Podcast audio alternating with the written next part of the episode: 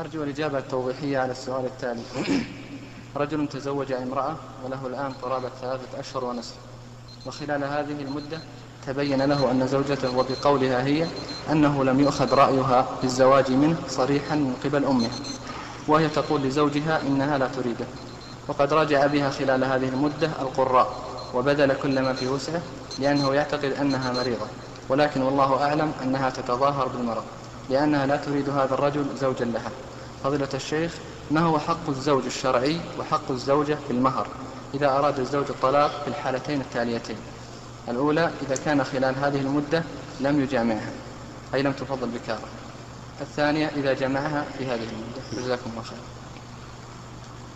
أولا إذا كان الرجل يرى أن المرأة صادقة في قولها إنها لم يؤخذ رأيها فعليها أن يطلقها عليه أن يطلقها وذلك لأن النكاح بدون رضا الزوجة غير صحيح.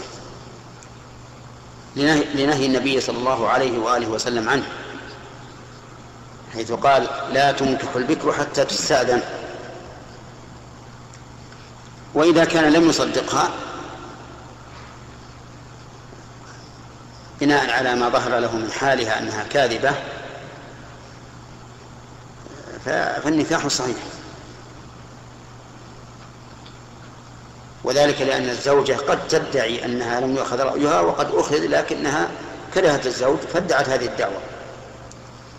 وعلى كل حال هو إذا رأى أن البنت صالحة وأنها صادقة فالواجب عليه أن يصدقها ويقبل قولها ويفارقها. وأما إذا كان يغلب على ظنها أنها كاذبة فلا حرج عليه أن يبقيها ولعل الأحوال تتغير. أما بالنسبة للمهر فقد استقر المهر بخلوته بها. لأن الخلوة بالمرأة المعقود عليها تقرر المهر على القول الراجح سواء جامع أم لم يجامع. لكن إن رأى أنه بناء على أن أهله أهل المرأة غروه. رأى أن يقول لأهل المرأة أنا أريد أن تضمنوا لي المهر لأنكم غشش غششتموني. فلا حرج عليه في هذه الحال لأنهم غروه.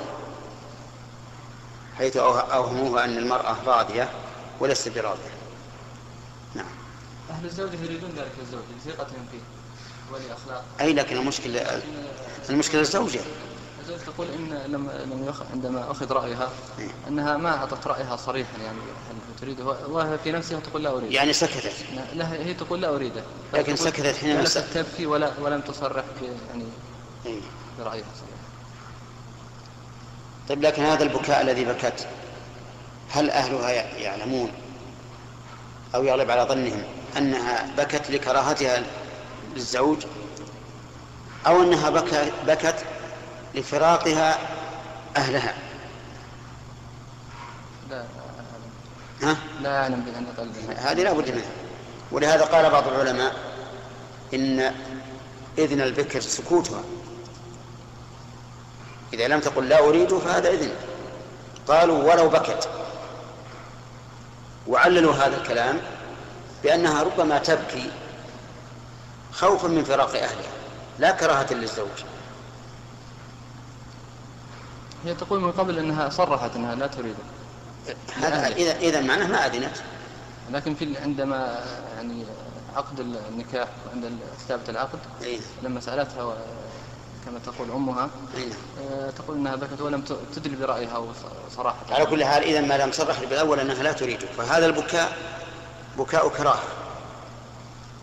فالنكاح غير صحيح ويجب عليه أن يفارقها وله أن يرجع على أهلها الذين غروه بما أعطاه من المهر.